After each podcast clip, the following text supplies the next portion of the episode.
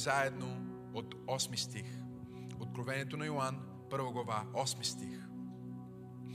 Господ Исус говори и казва на Йоанн, Аз съм Алфа и Омега, казва Господ Бог, който е, който е бил и който ще бъде. Всемогъщият.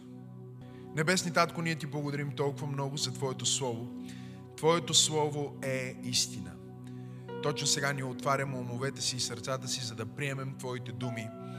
Пораси ни с Исоп, за да бъдем чисти. Подготви душите ни за Твоето откровение. Нека всеки един, който чува, да слуша и да чува и да разбира. Нека да имаме дух на мъдрост и откровение, за да познаем дълбочината и ширината и височината, красотата на това, което сме призовани да живеем и да имаме в Христос. Нека Твоето Слово да бъде като чук и като огън. Като чук, който разбива крепости, събаря стени и като огън, който изгаря всичко нечисто. Обнови умовете ни чрез истината, подготви ни за славен живот в Христос. Нека точно сега всяка демонична сила, всяко разсейване и всяко нещо, което стои като стена или бариера, за да попречи на светиите да чуят и да живеят в Словото и стандарта на Божието Слово, да падне в името на Исус. Нека истината да бъде проповядвана. Помажи моя ум, помажи моите устни, помажи езика ми. И нека всичко, което Исус иска проповядвано да бъде, в Неговото име се молим и заедно казваме Амен, Амен, Амен. Нека да го пляскаме на венци. Благодарим. Ако си водиш записки, посланието ми тази вечер се казва Аз съм всемогъщият. Аз съм всемогъщият. Откровението на Йоанн всъщност не е откровението на Йоанн. Ако ние четем внимателно първата глава на откровението на Йоанн, на Апокалипсиса, това всъщност не е откровението на Йоанн, а е откровението на нашия Господ Исус Христос, което бе дадено на Йоанн. Йоанн, който се намира в много трудна ситуация в живота си. Той се намира в криза. Неща, които са под неговата грижа, неговата опека, в момента са извън неговия контрол. Той е арестуван заради неговата вяра в благовестието и неговото проповядване и неговото служение.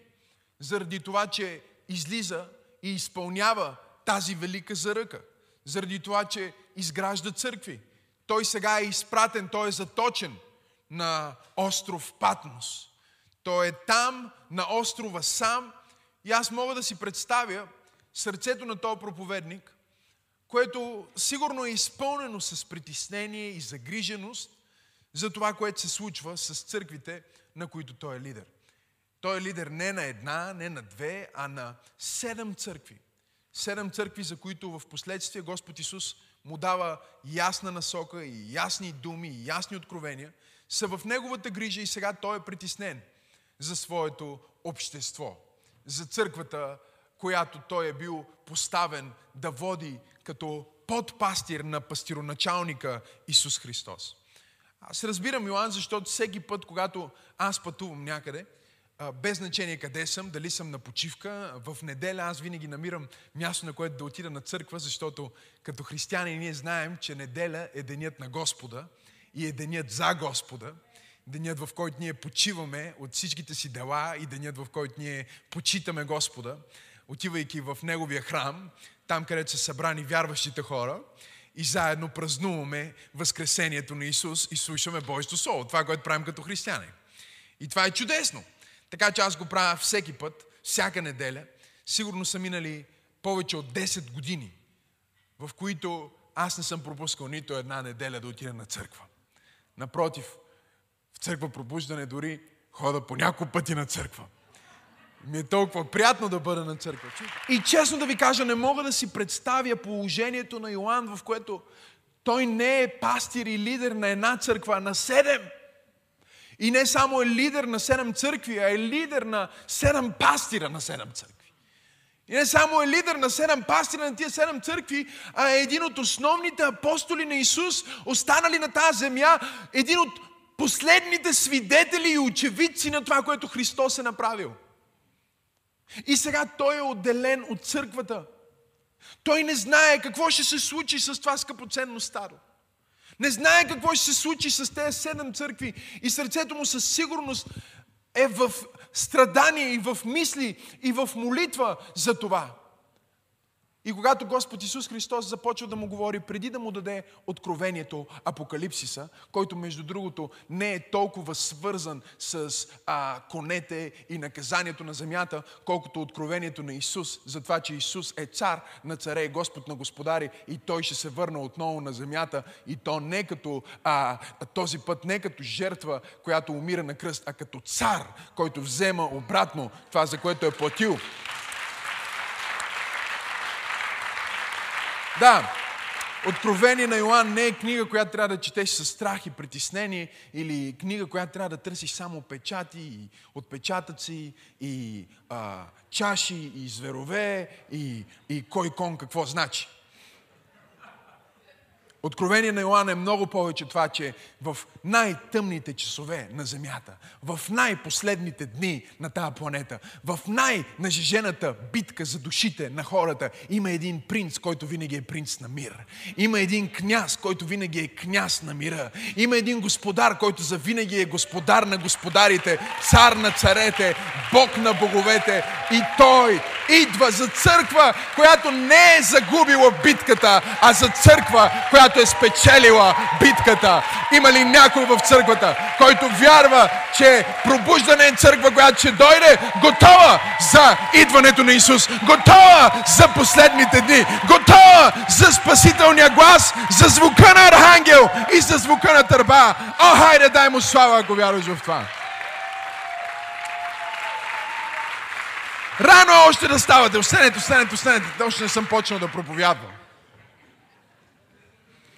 И сега, когато Господ Исус трябва да донесе отеха и да зареди сърцето на своя възлюбен ученик Йоанн, за да се изправи и да продължи напред, за да има сила да продължи с великата мисия и за да знае какво ще се случи с църквата, той не започва откровението с антихрист, той не започва откровението с печати, той не започва откровението с грабване, той не започва откровението с коне, не започва откровението с наказания, не започва откровението с печати, не започва откровението с чаши на гняв, които се изливат, а започва откровението с това толкова помазан и пълен с вяра стих. Аз съм Алфа и Омега, казва Бог, който е, който е бил и който ще бъде всемогъщия Бог.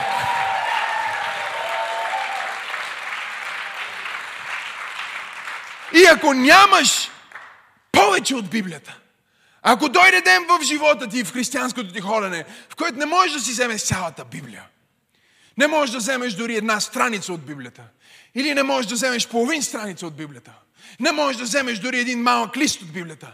Ако някога дойде ден в живота ти, в който можеш да вземеш само едно изречение от Библията, ето това е изречението, което Господ Исус би искал да ти даде за твоето християнско ходене. Той ти казва много ясно, аз съм Алфа и Омега.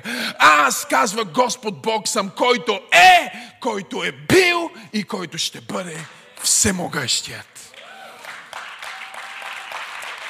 О, ако искаш да му дадеш дарение на ръкопляскане, ръкопляскай като че наистина го вярваш. Всемогъщия Бог. Ние вярваме в Всемогъщия Бог. Кажи Всемогъщия Бог. Пантократарос. Бог се открива на своя ученик и му казва, знаеш какво? Аз съм всемогъщият Бог. Аз съм Пантократарос. Аз съм Бог, който вечно държи всичко. Днес си говорих с едни приятели и ги питах, какво значи всемогъщия от Гърция и те ми обясняваха. За това, че всъщност думата означава вечно държи или всичко държи. Онзи, който завинаги държи всичко. Онзи, в чието ръце е всичко онзи, който никога няма да изпусне нищо. И това е насречението, което Бог дава на своя ученик. Той му казва, каквото и да става, аз искам да не спираш да вярваш и да не спираш да помниш, че аз съм Пантократарос.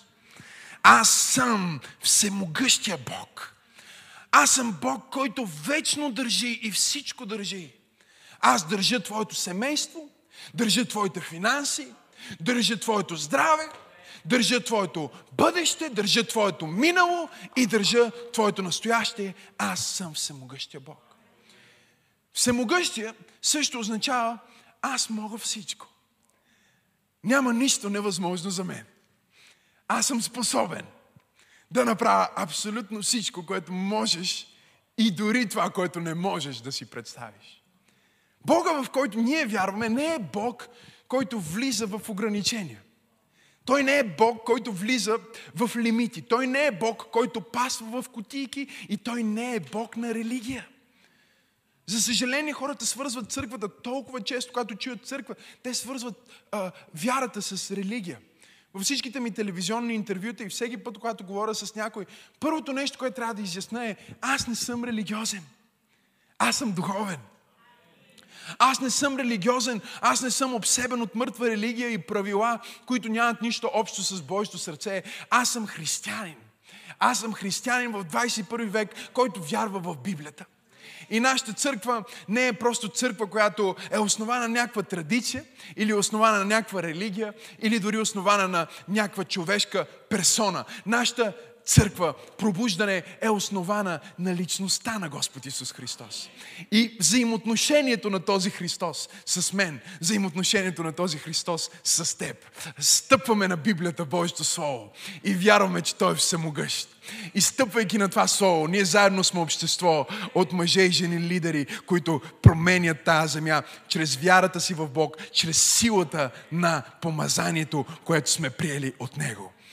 Ние не сме просто религиозна институция, ние сме духовна институция.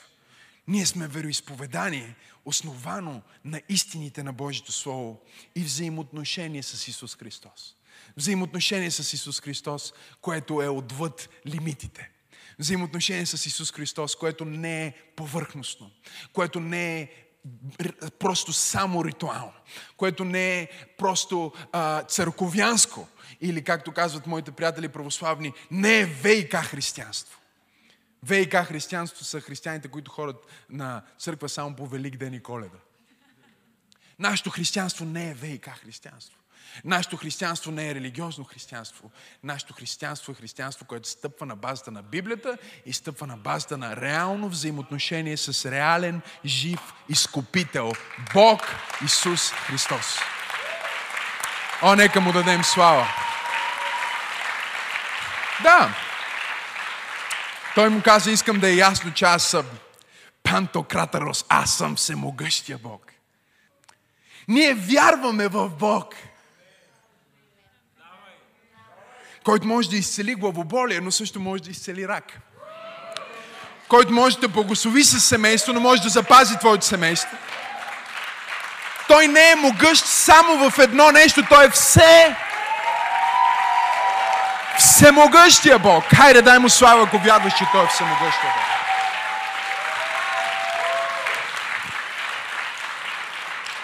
Пантократарос, всемогъщия Бог, който държи всичко. Вижте какво ни казва книгата Евреи в първа глава, трети стих. Говори се за нашия Господ Исус Христос, който носим в сърцата си, чрез вяра. Вижте какво се казва там. Който като е сияние на Неговата слава. Говори се за Божията пълнота и слава. И отпечатък на Неговото същество. И държейки всичко чрез своето могъщо слово. След като извърши чрез себе си очистване на греховете, седна отясно на величието в висините. Говори се за нашия Господ Исус Христос – който е изпълнен с Божията слава, който е отпечатък на Неговата същност. Това означава, че Господ Исус не е просто добър човек. Не е даже просто пророк, Той е Бог. Като християни, истинската вяра твърди, че Исус Христос е 100% Бог и 100% човек. Той е напълно Бог и напълно човек. И този Христос е изумителен, защото се казва, че Той държи всичко чрез могъщото си Слово. В момента, в който Бог каза да бъде светлина, Неговото Слово излезна. И Словото му е, братя и сестри, светлината.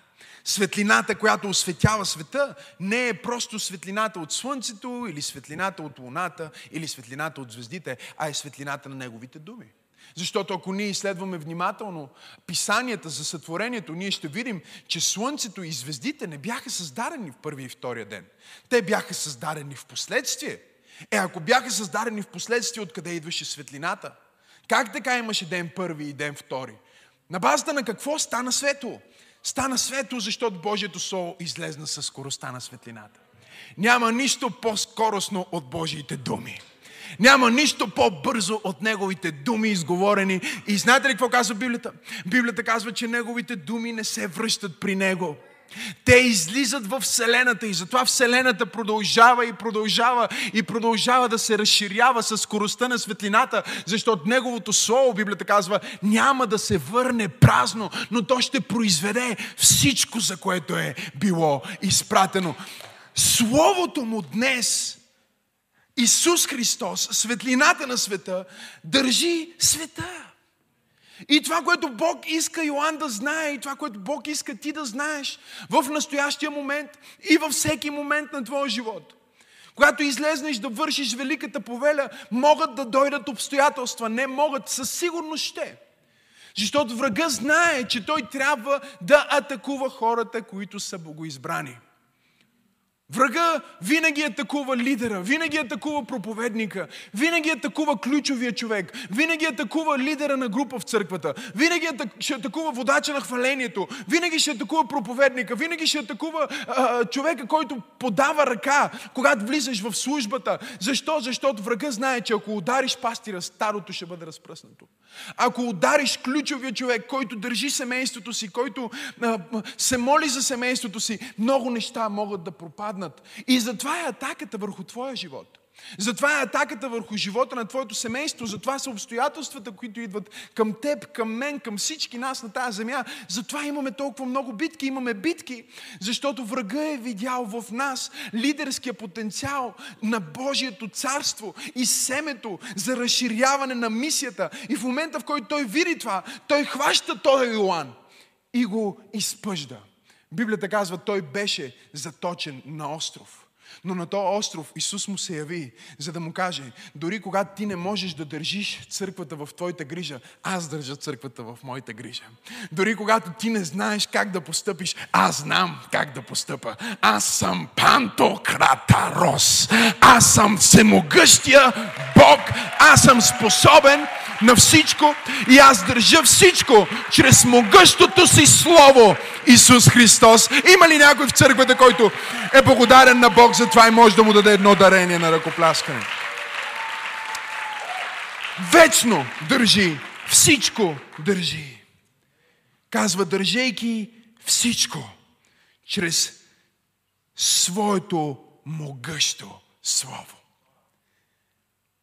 Когато се чувстваш, че потъваш, когато се чувстваш, че нямаш сили, когато се чувстваш, че не знаеш какво да направиш в твоето християнство, трябва да вземеш и да стъпиш на Божието могъщо Слово.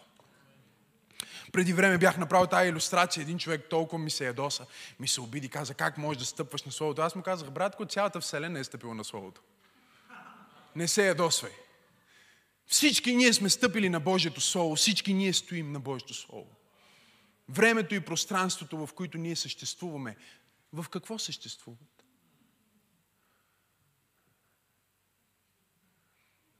Когато дискутираме с учени или разговаряме с физици, почти няма един учен, физик, който наистина да е задълбочил в тази наука, да е влязал в, в, в дълбочина и да не вярва в съществуването на Бог. Защото времето и пространството, в които оперираме, светлината, всички тези неща, Дори в теориите на Айнштайн, дори в всички тези научни документи и книги, които можем да четем, ние виждаме потвърждението, че е толкова сложно да има живот на планетата Земя. Преди време бях проповядвал за шанса ти да се родиш на тази земя. Шанса ти да бъдеш себе си. Не просто милиони, трилиони. Невъзможно е да бъдеш ти. Невъзможно е да си жив. Невъзможно е да бъдеш днес на тази служба.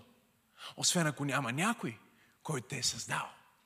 Някой, който държи времето и пространството, в което дишаш и се движиш със своето Слово със своето могъщо Слово. И Той ни подари своето Слово, брати и сестри, за да може всеки път, когато не знаеш на къде отиваш, когато не знаеш на какво да стъпиш, когато не знаеш какво да направиш, да можеш да отвориш своята Библия и да отвориш същото всемогъщо Слово, което държи целия свят и да кажеш, Боже, аз стъпвам на Твоето Слово, аз стъпвам на Твоите обещания и Ти си Панто Кратарос, Ти си Бог, който е всемогъщ, който ме държи чрез своята истина. О, ако искаш да му дадеш дарение, дай му дарение. Отпред до зад, до горе, навсякъде. Защото той е всемогъщ. Всемогъщ! Но разбира се, когато ние разберем, че той е всемогъщ, когато погледнем този стих, ние веднага ще разбереме нещо много важно. Вижте, ние ще разбереме, че той е всемогъщ. Винаги. Въпросът, който ние ще си зададем, ако тръгнем обратно по стиха ми в, а, в Откровение, благодаря Мери, Откровение, първа глава, 8 стих. Ако тръгнем от това, че Той е всемогъщ, кажи всемогъщ. Кажи може всичко. Ти веднага ще си кажеш, да, пасторе, обаче ти не знаеш какво ми се случи вчера. Ти веднага ще си кажеш, да, пастор, обаче ти не знаеш какво ми случи преди 20 години или каква е моята история, ти не разбираш какво ме е довело до това място. И Господ говори и казва, Господ Бог, който... Какво? Господ Бог, който... И който... И който... Нека го пробваме пак. Господ Бог, който е и който е бил и който ще бъде. Изумително е, защото ако ние трябва да хванем този пасаж хронологически, не би следвало да е Господ Бог, който е и който е бил и който ще бъде, а би следвало да бъде Господ, който е бил и който е и който ще бъде. Но за да може да е ясно на Йоан и на всички нас, които ни е трудно да вникнем в вечните неща на Бог, че Той не е просто Бог на, на, на бъдещето, Той не е просто Бог на миналото, а Той е Бог на настоящето, ако ти го поканиш в настоящия ти момент, Той може да изцели чрез Неговата могъща сила и това, което е било, и да промени това, което ще бъде, защото Той не е роб на времето и пространството, в което ние живеем. Ние сме ограничени във времето, разбирате ли? Той си играе игрички с нас. Той му подсказва и му казва, сега представи си, че съм тук, нали? Сега това е времето. Времето върви само в една посока за нас, нали? Времето върви напред, не върви назад. Гледаме часовника, мина тази секунда. Тая секунда, която тук що мина, никога няма да се върне. Аз не мога да направя една крачка назад, да направя rewind и да започна от начало. Това, което е свършило, е свършило. Моментите в живота ти, които са минали, са минали. За теб те са напълно минали, защото ти си във времето, кажи времето. И пространството, кажи пространството. Ти се намираш тук, сега и времето минава и се движи само в една посока. И за да Бог да може да ти открие къде е всемогъщ и кога е всемогъщ, Той започва така и казва, Господ, който какво? Сега. И ако сме сега, за мен и теб, времето има само една посока, в която върви и тя е което ще бъде. Обаче от момента, в който той каза, аз съм сега Бог, който... Кога? Той не казва Бог, който ще бъде, което е по-възможното, а казва между другото, аз не съм всемогъщ само в настоящия ти момент. Аз бях всемогъщ, когато ти изгуби бебето. Аз бях всемогъщ, когато жена ти те остави. Аз бях всемогъщ, когато се спъна и падна и си удари главата и аз се погрижих да не умреш в този момент. Аз бях всемогъщ вчера, а не само днес. И не само това, но чуйте, чуйте, чуйте, чуйте. И не само това, но въпреки, че ти, дете мое, не можеш да направиш крачка назад и да се помолиш за изцеление в вчера, аз мога да бъда отзад и да те изцеля там, където дяволът е ударил вчера, за да можеш да живееш днес.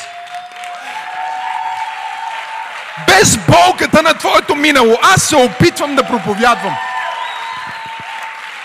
Бог може да изцели твоите спомени. Бог може да изцели твоето минало. Бог може да изцели белезите на твоите белези.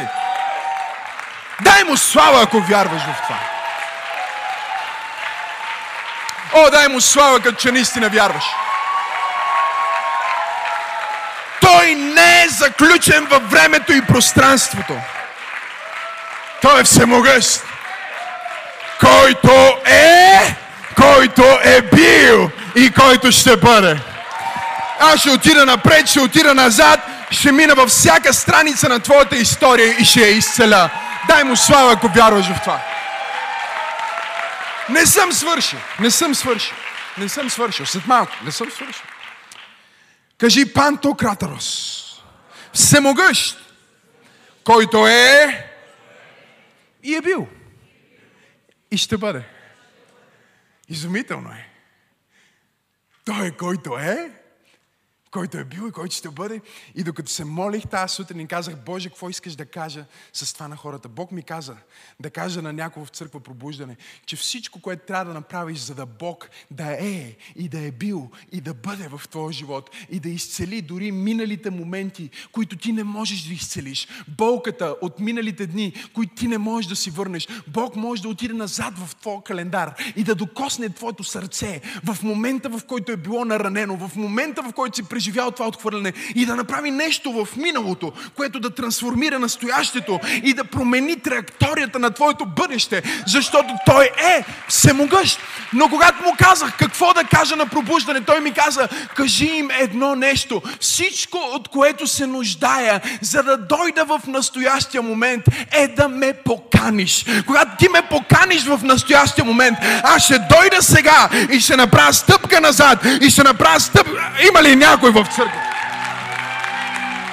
Аз проповядвам по-добре, отколкото вие ръкопляскате хора.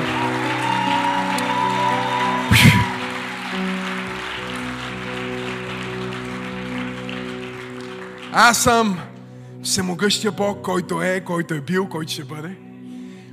Аз съм всемогъщ не само в твоето настояще, в твоето бъдеще, в твоето минало дори. Знаеш ли, що казва Бог? Защото съм те държал.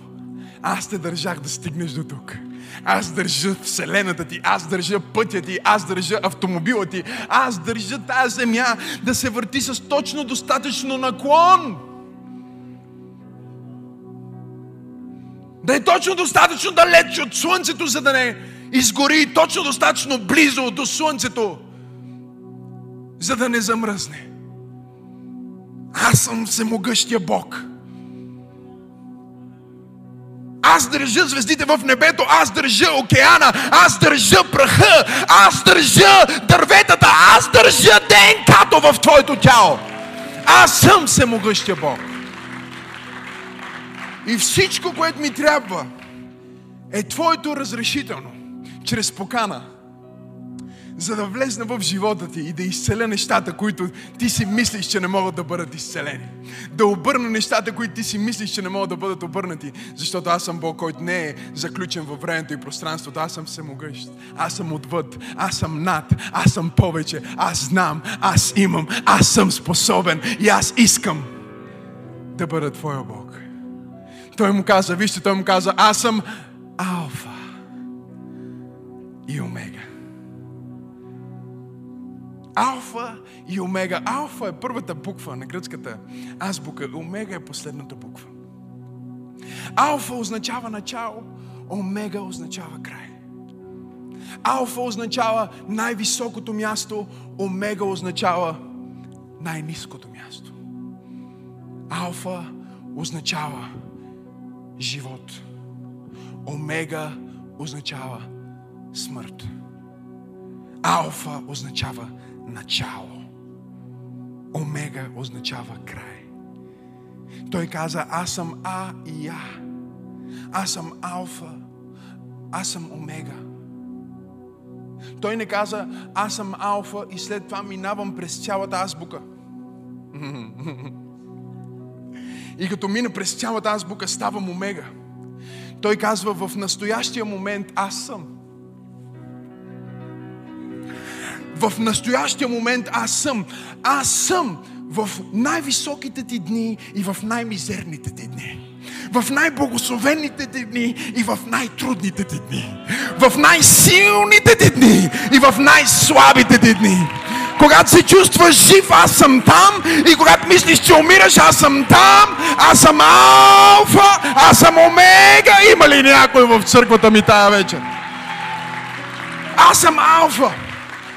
Аз съм омега. Означава, че няма нищо в промеждутъка на твоя живот,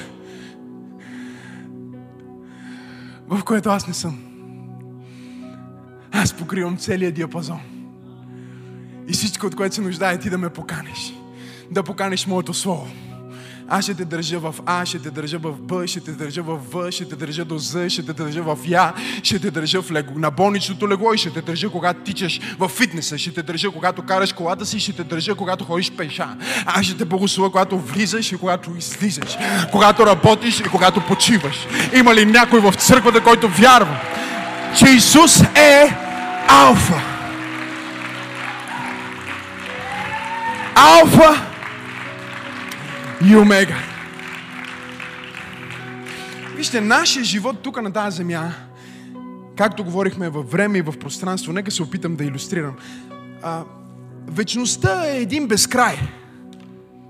Окей? Okay?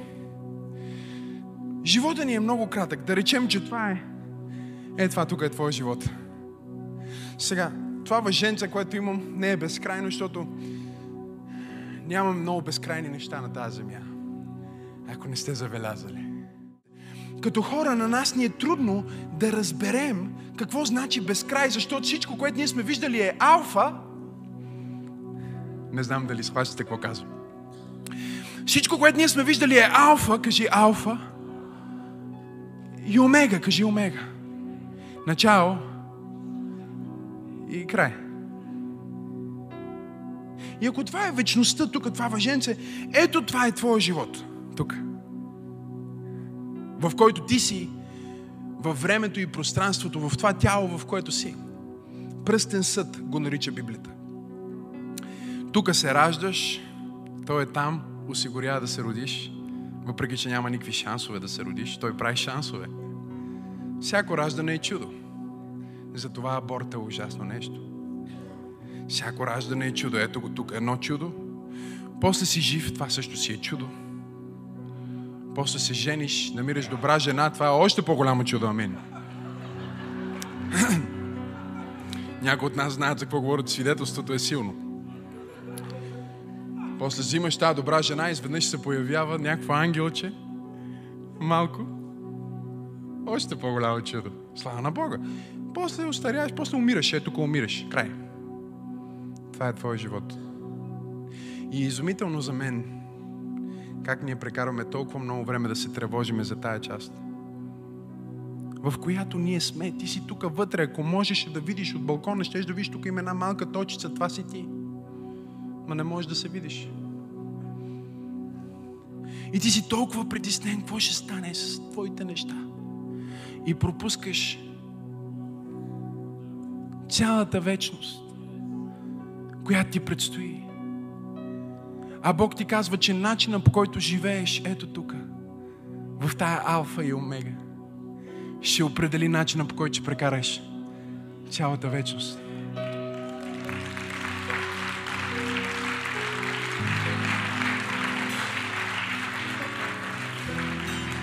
Когато ти си тук, ти се движиш тук, ти се движиш само в една посока, нали така?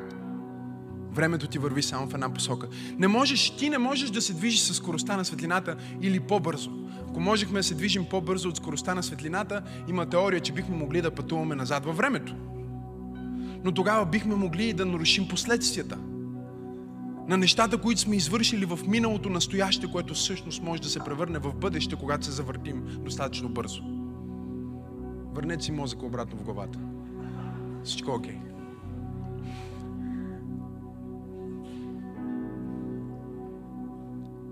И ние го гледаме по този начин, живота ни. И за нас нашия живот е примерно, това каква форма е? Правоъгълно, нали? Нали? Правоъгълник. Тая гума е правоъгълник. Като я погледнеш в това измерение, двоизмерно, когато я погледнеш триизмерно, вече е кръг.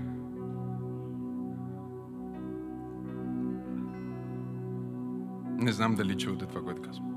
Гледаш гумата по този начин, е правоъгълник. Гледаш я по този начин, вече е станала кръг. Проблема ни като хора е, че ние сме тук, движиме се по тая гума и спориме през цялото време дали е кръг или е правоъгълник. Дали е правилно така да хвалим Бог или е правилно. Ние сме преокупирани. Дали Максима Сенов трябваше да носи това сако или другото? Ние сме заети с това. Защо направиха две служби? Ние мислиме ние, и, казваме, дали е предопределение или е личен избор. Дали е по закон или по благодат. Дали е Бог на любовта или е съдя. Ние не разбираме, че от нашата перспектива в това измерение, ние винаги ще създаваме спор.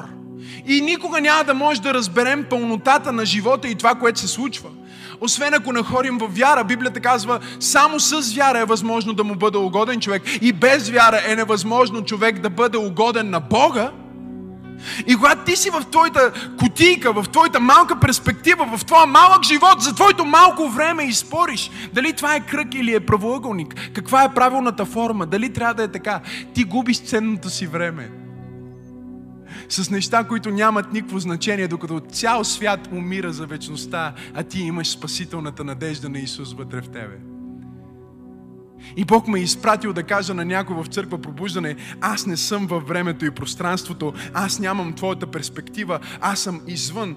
Същност, твоето животче, Твоето съществуване е в моите ръце. Аз мога да го погледна отгоре, мога да го погледна отдолу, мога да го погледна отстрани и мога да се намеся във всеки един момент. Не само в момента, в който ти си в момента. 2019 година, неделя в църква, пробуждане, последната неделя на месец февруари. Аз мога да се върна в първата неделя на 96-та или в първата неделя на 90-те или преди да се родиш. Аз мога да се върна там, защото аз никога не съм напускал там. Аз винаги съм бил винаги ще бъда, винаги ще съм. Аз съм вечно, все присъстващ Бог.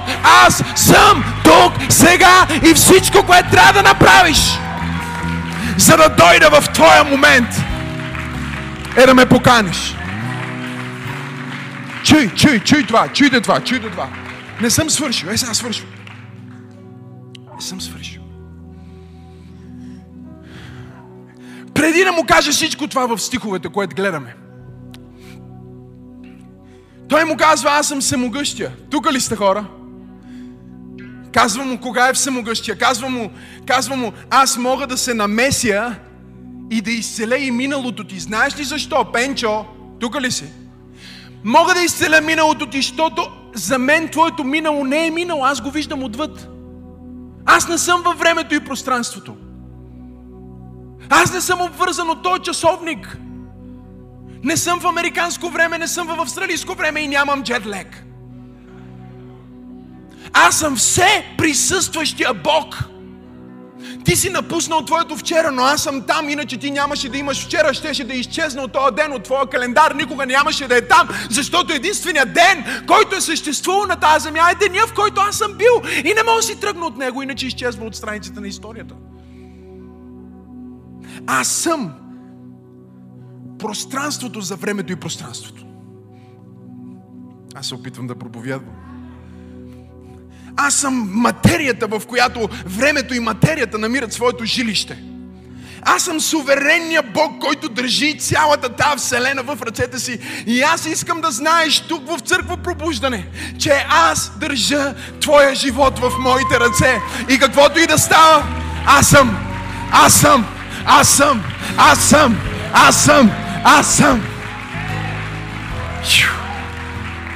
Когато той му каза, аз съм, той не му каза, аз съм просто защото аз съм звучи много хубаво, а защото в трета глава на изход Бог се яви на Моисей. И когато Бог трябваше да се открие на Моисей, за да изведат своя народ от Египет, за да извършат великата заръка. За да извършат великата повеля. Да изведат народа от Египет. Каква е великата заръка на църквата? Да изведе народа от Египет. Каква е нашата мисия като пробуждане? Да изведем народа от Египет. Да ги извадим от робството на фараон и да ги сложим в царството на Бог. Там, където текат мляко и мед. И когато Бог се яви на Моисей, Моисей беше отхвърлен, той беше избягал в пустинята, защото се беше провалил, беше направил нещо ужасно в своето минало. Той беше убиец. Често ние изхвърляме тези факти за Божите хора, опитвайки се да запазим тяхната репутация, забравяйки, че Бог е този, който допусна.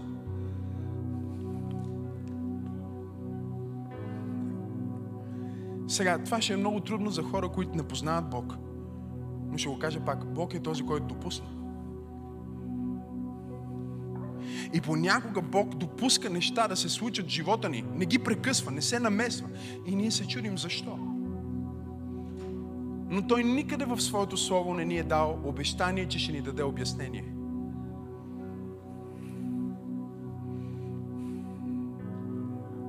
Но Той ни е дал обещание, че ще ни даде обещетение. Бог никога не каза в своето слово, никога не ти даде обещание, че ще ти даде обяснение за всичките гадости, през които можеш да минеш на тая паднала земя. Но Неговото Слово казва, че Той ти обещава, че за всяка гадост, за всяко изпитание, за всяка болка, за всяка загуба, за всяка грешка, за всеки Египет, Бог има обещетение. О, сещам силата му на това място. И Моисей е там. От принц стана пущиняк. В пустинята буквално. Принца на Египет е пущиняк вече. И си мисли, живота ми е свършил, защото миналото ми е объркано. Защото съм сгрешил и сега ще бъда овчар, тук ще паса овцете на тъста ми Йотор в планините и един ден си върви в планината. Се надявам, че знаете историята, ако не четете изход трета глава, върви там в планината, пасе овцете и вижда един храст, който гори, но не изгаря.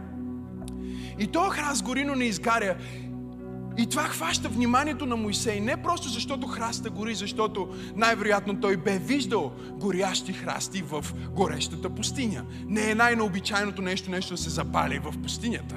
Особено един сух храст. Чудото не беше, че храста гори, чудото беше, че храста не изгаря.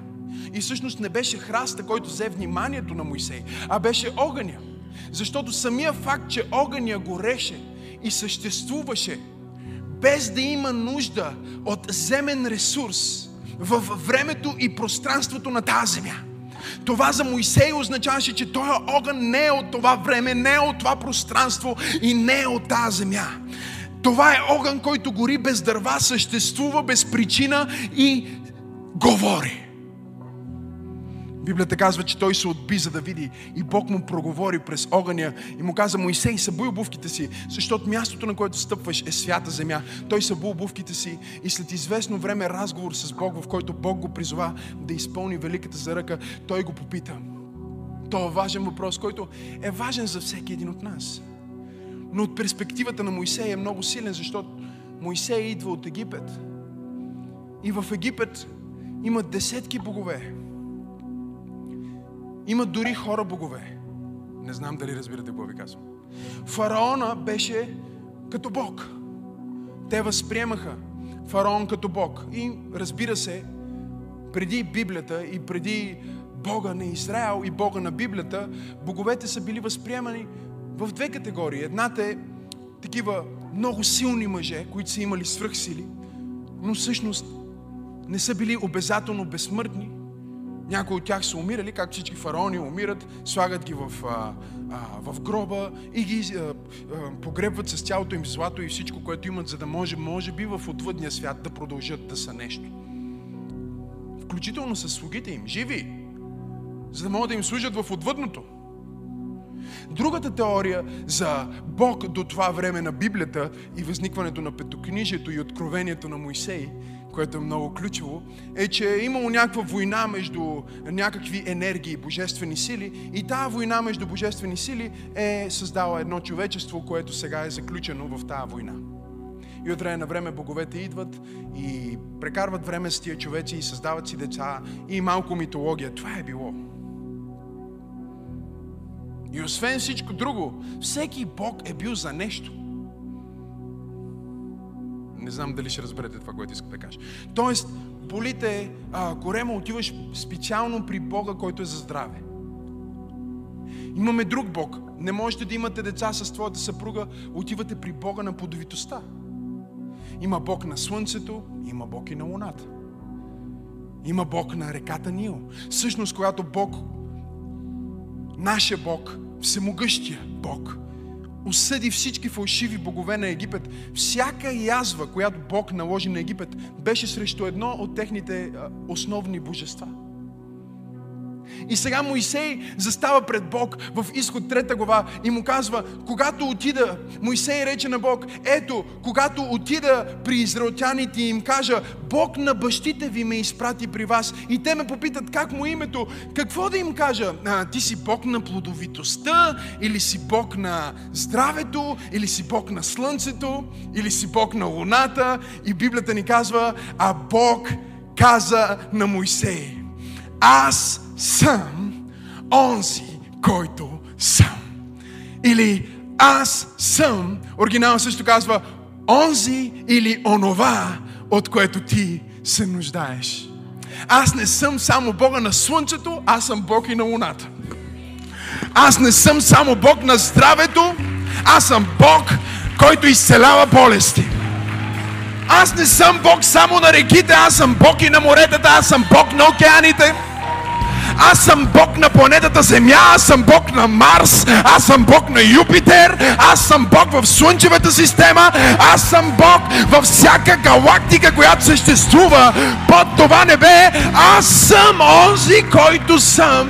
Аз съм всичко, от което някога ще се нуждаеш. Аз съм всичко, за което някога ще се молиш. И в мен се намира разрешението на всяка човешка дилема. Има ли някой в църквата? Който знае, че служи на Бог, който е аз съм. Когато Исус се яви, когато Исус се яви на остров Патмос и каза на Йоанн, аз съм, всъщност той му казваше, не дей да се чудиш, не дей да се притесняваш. Аз не съм Бог само когато си в църквата, аз съм Бог когато си в заточение също. Аз не съм Бог само когато проповядваш. Аз съм и Бог, когато няма на кой да проповядваш. Аз не съм Бог само когато всичко е наред. Аз съм и Бог, когато нищо не е наред. Аз съм онзи, който съм. Какво искаш да бъда за теб? Кажи какво искаш да бъда за теб, защото аз мога да бъда. Аз съм изцеление за то, който се нужда от изцеление. Аз съм радост за депресирания. Аз съм усмивка за тъжния. Аз съм веселие за объркания. Аз съм пророческо слово за този, който не знае къде отива. Аз съм Твоя Бог, аз съм Алфа, аз съм Омега, аз те държа в ръцете си. Има ли някой в църквата тази вечер, който може да му даде слава? Дай му 30 секунди слава точно. Дай му слава, като че той държи живота ти в ръцете си.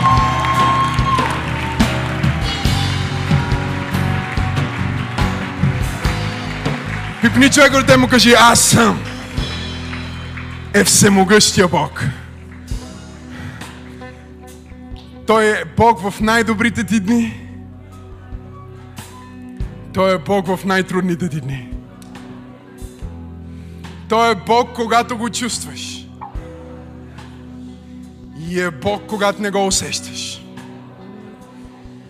Той е Бог на твоето настояще. Той е Бог, който не се срамува от твоето минало. Той е Бог, който оркестрира твоето бъдеще. Той е Бог, който изцелява белезите, които ти дори не знаеш откъде са. Той е всемогъщия Бог и Той те държи. Той те държи.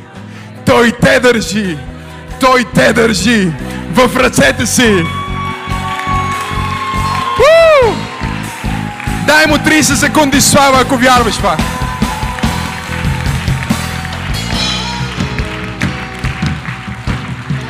Хвани ръката на човека до тебе точно сега. Хвани ръката на един човек.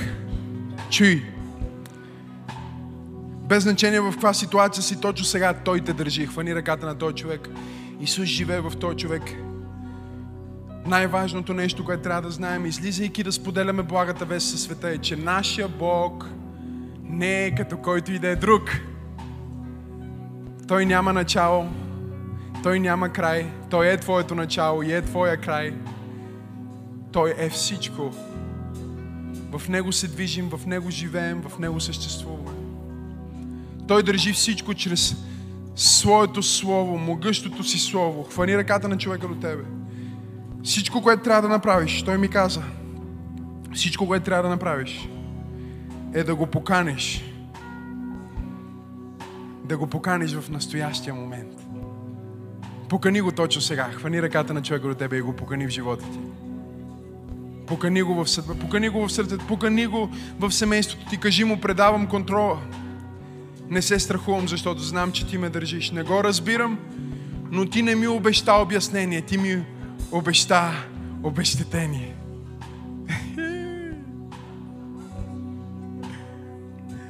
Бог никога не даде на праведния Йов обяснение. Защо страда? Но той със сигурност му даде обещетение.